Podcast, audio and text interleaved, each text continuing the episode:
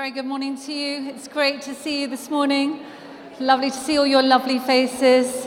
Some I know and some I don't know. I am Kate Woodward, married to, how shall I describe you this morning, Doug? Married to the, the pardon? The wonderful Neil. He is wonderful. Before I go any further, I just want to pray together myself. Lord, what can we say? What can we do to receive more of you? That your kingdom come right now. And Lord, we commit all our loved ones to you that are on our hearts this morning, perhaps in different parts of the world, in war zones, in places that are not easily got to. Lord, would you come and be with them all this morning? Would you reveal yourself in the darkness to those who need your love and your warmth and your unending love? We welcome your presence in this place. We welcome you again in ourselves at this Lent period. Walk with us, speak to us, dwell amongst us. In Jesus' name, amen. Shall I carry on? If you've got a Bible, turn with me to Luke fifteen, verses eleven to thirty-one. If you were here a couple of weeks ago, we were looking at the first few verses of Luke fifteen, where Jesus, surrounded by both tax collectors and sinners, and the Pharisees and the teachers of the law, tells them a series of parables. And last time we looked at the parable of the lost sheep and the parable of the lost coin. And this morning we are going to look at the third and possibly the most famous parable, the parable of the lost son. And just by a way of reminder, here is Jesus surrounded by these two groups, the tax collectors and sinners, who rejoiced in the remarkable hope found in these simple stories of a God who sees them, of a God who knows them, and a God who loves them and goes looking for them in spite of whatever it may be that they've done. Meanwhile, the Pharisees and the teachers of the law muttered to one another that this Jesus welcomes sinners and eats with them. There were hard-hitting words in these parables for those who had ears to hear them, that in spite of their perceived righteousness, perhaps they too were lost, as the one sheep who wandered off and the coin that had gone astray. And then Jesus reaches the climax of his storytelling by telling them the third and perhaps the most significant parable, the parable of the lost son. Have a look with me at Luke fifteen, starting in verse eleven. Jesus continued, "There was a man who had two sons.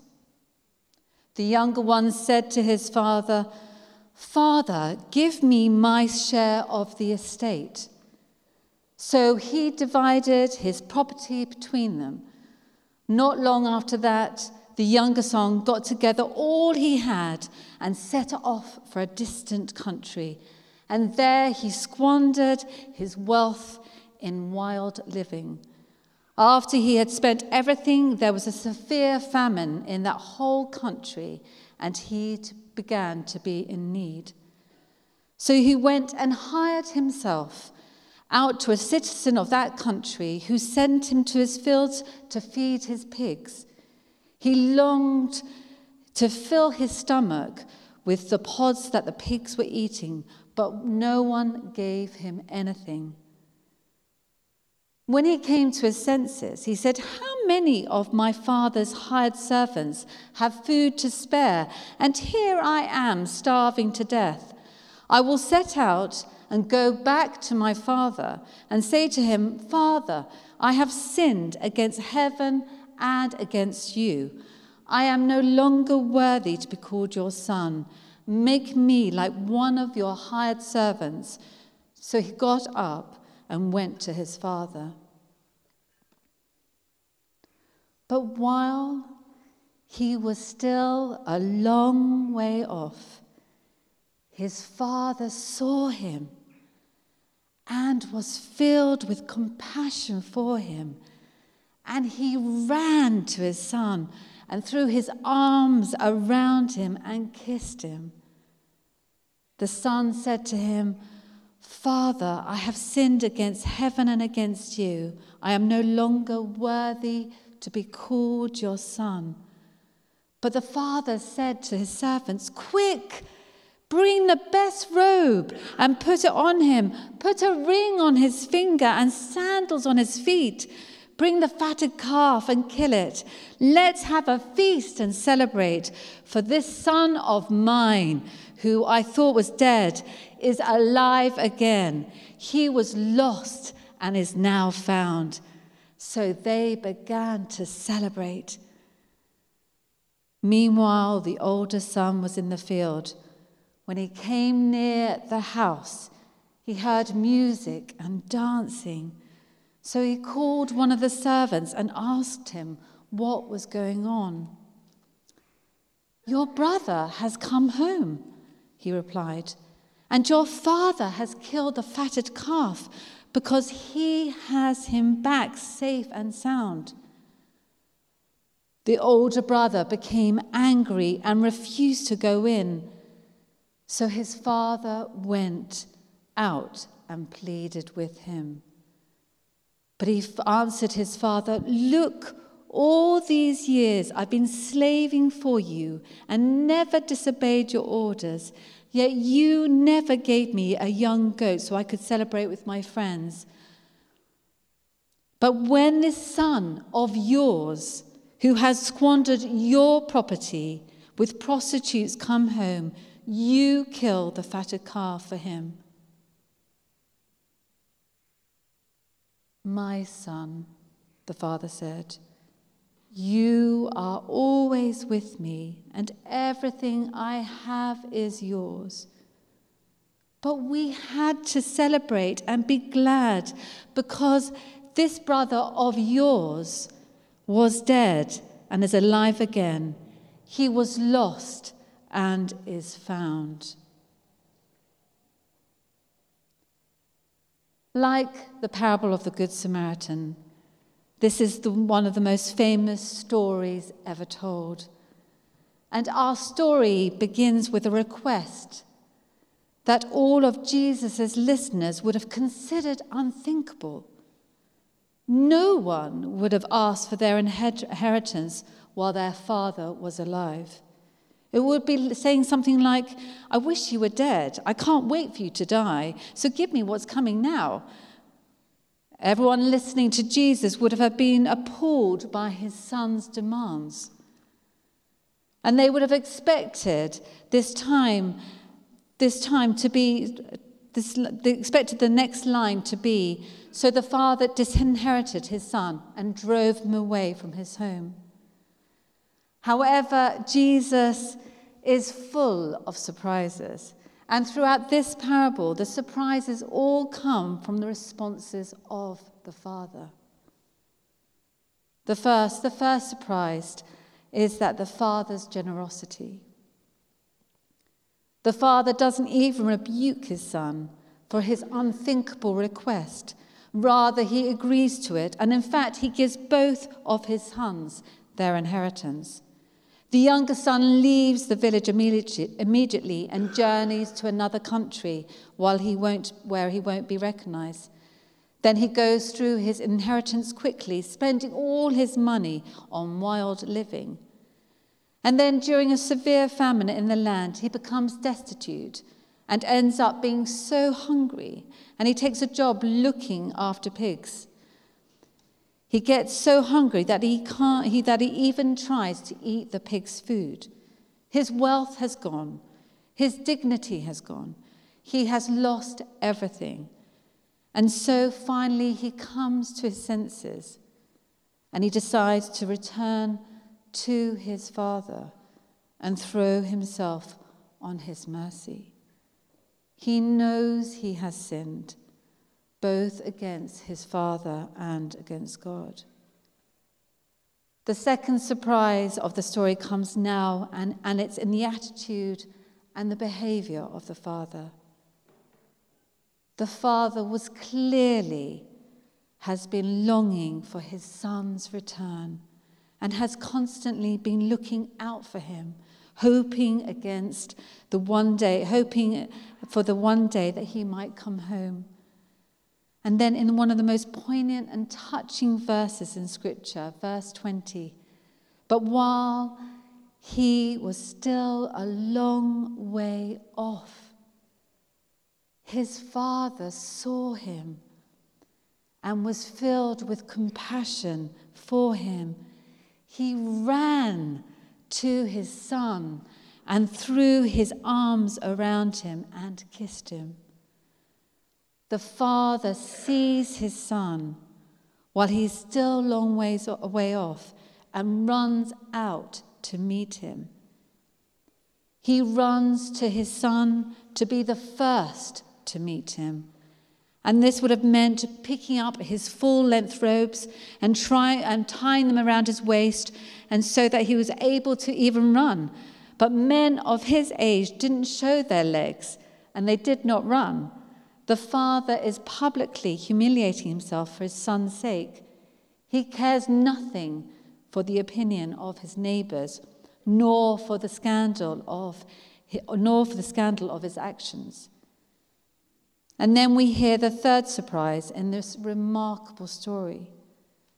A public rebuke was, is what was meant. A public rebuke is what might be expected. But instead, the father hugs his son and kisses him before everyone.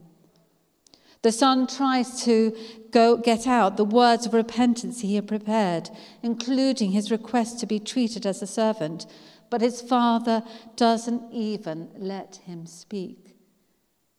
There are no harsh words, no criticism, no demand of apologies. Instead, the father tells the servants who are listening and watching like everyone else to fetch his best robe, to bring a signet ring with a family seal, to find sandals to protect his son's sore feet, and to kill the fatted calf to prepare for a feast of celebration. And the feast is a huge affair.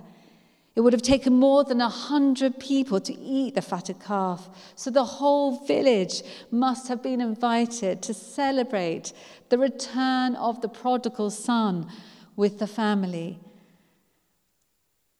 After his original unthinkable request, the son should have been regarded as dead by the family and indeed the community. He should have been cut off, disinherited, disowned. But no, he is alive again. He was lost, but now he is found. Meanwhile, at the height of the celebration, the elder son returns from the fields and asks one of the servants what's going on. The servant explains what has happened. Your brother has come home. Your father has him back safe and sound. The implication being, you should come in. You should come in and join with your father's joy. But the elder son refuses to go in. And instead, the servant has to go and report his words and anger to his father in front of everyone. You can imagine the music stopping and everyone going silent, and the room filling, filling, the room, the room falling still. And this is where you hear Jesus' fourth surprise. Everyone listening would have expected a sharp rebuke from the father to the elder son. He was publicly dishonoring his father by refusing to come into the party. But there is no rebuke. Instead, the father pleads with his son and begs him to come in. For those listening to Jesus telling this story, the idea of a father pleading in such a way would have been considered utterly humiliating. But the elder son's next response is even more shocking. In front of everyone, he shames his family by accusing his brother of spending his father's property on, on prostitutes.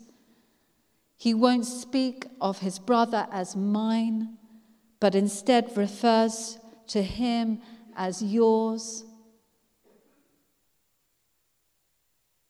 The elder brother claims to have not been loved by the father, but treated as a servant.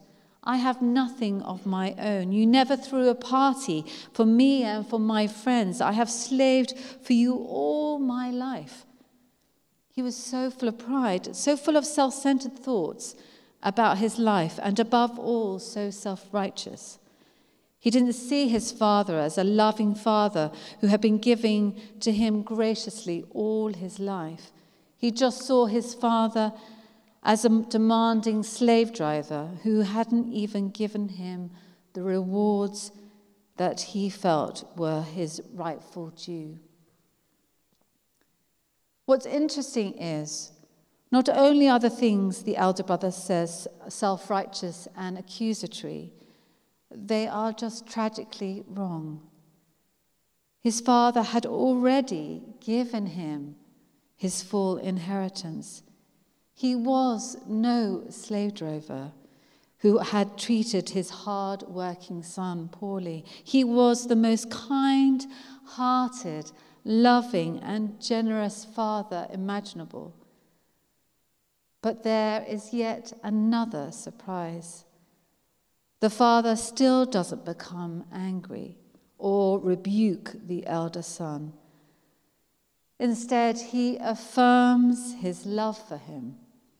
You are always with me, and all that is mine is yours.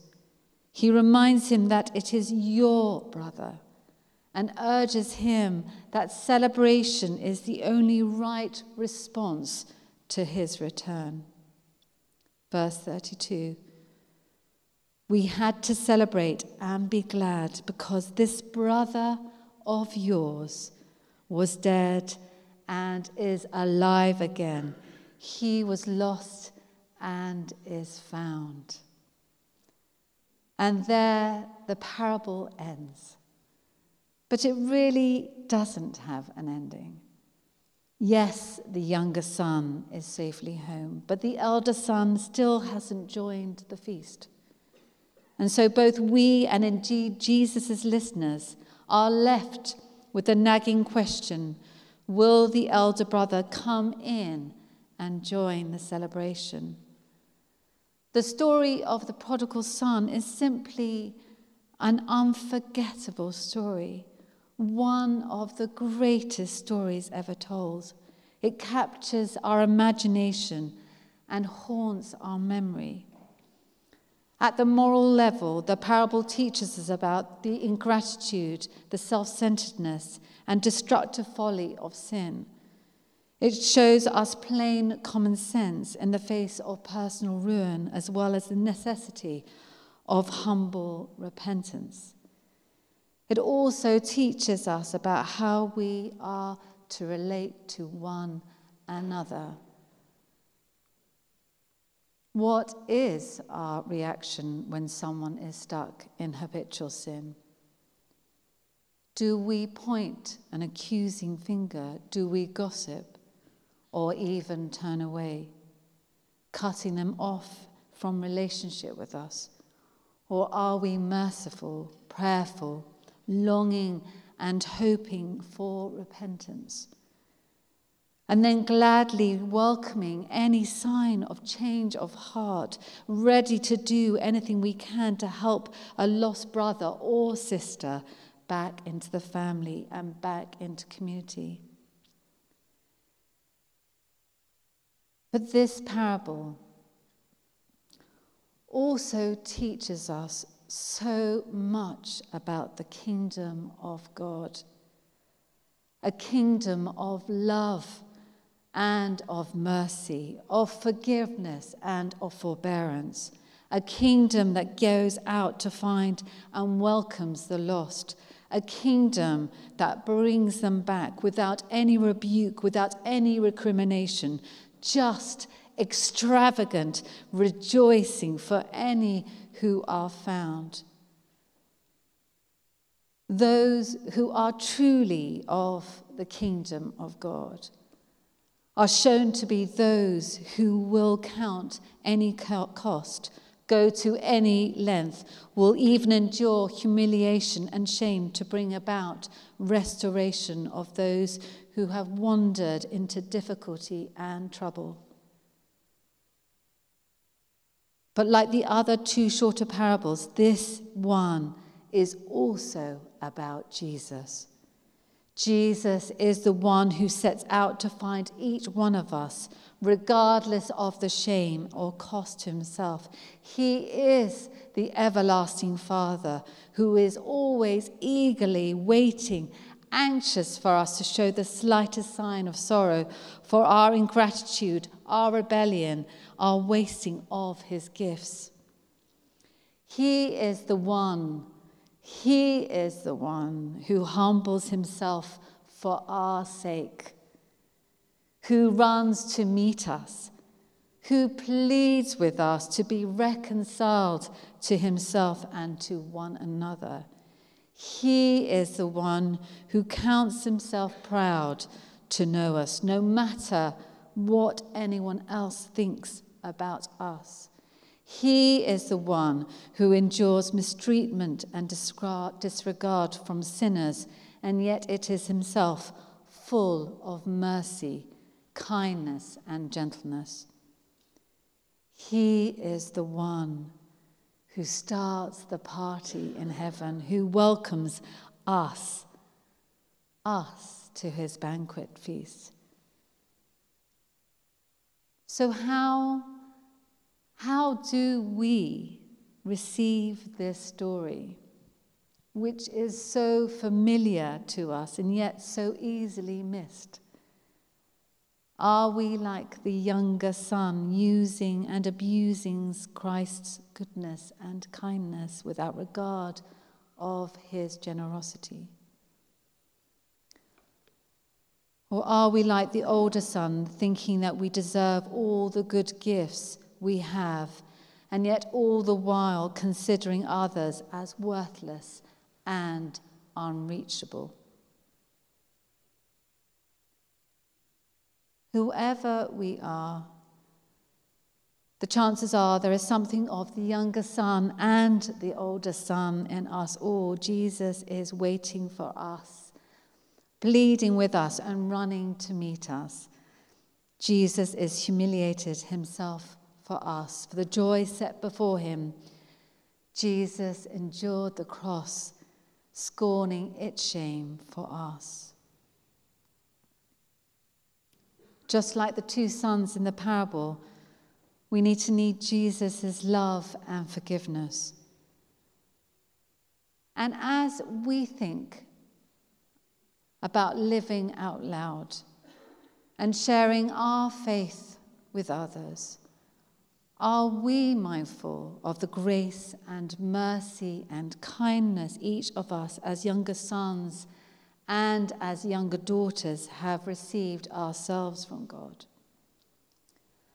Are we mindful of the grace and mercy and kindness each one of us as older sons and as older daughters have received ourselves from God? Have we really and truly grasped deeply for ourselves the merciful nature of the truth? Are we still living like younger sons and younger daughters, squandering our inheritance, living as we please? Are we living as like older sons and older daughters, scorning others as we sit in judgment and condemnation of those around us, refusing to rejoice in God's mercy and grace?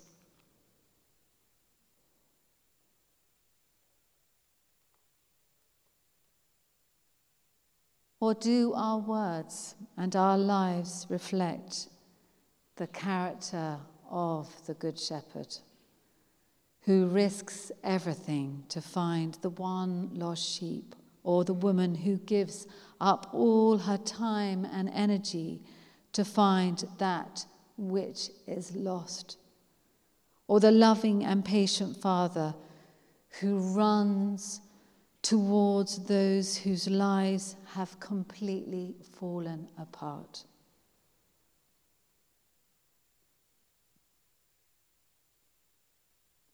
But while he was a still a long way off, his father saw him and was filled with compassion for him.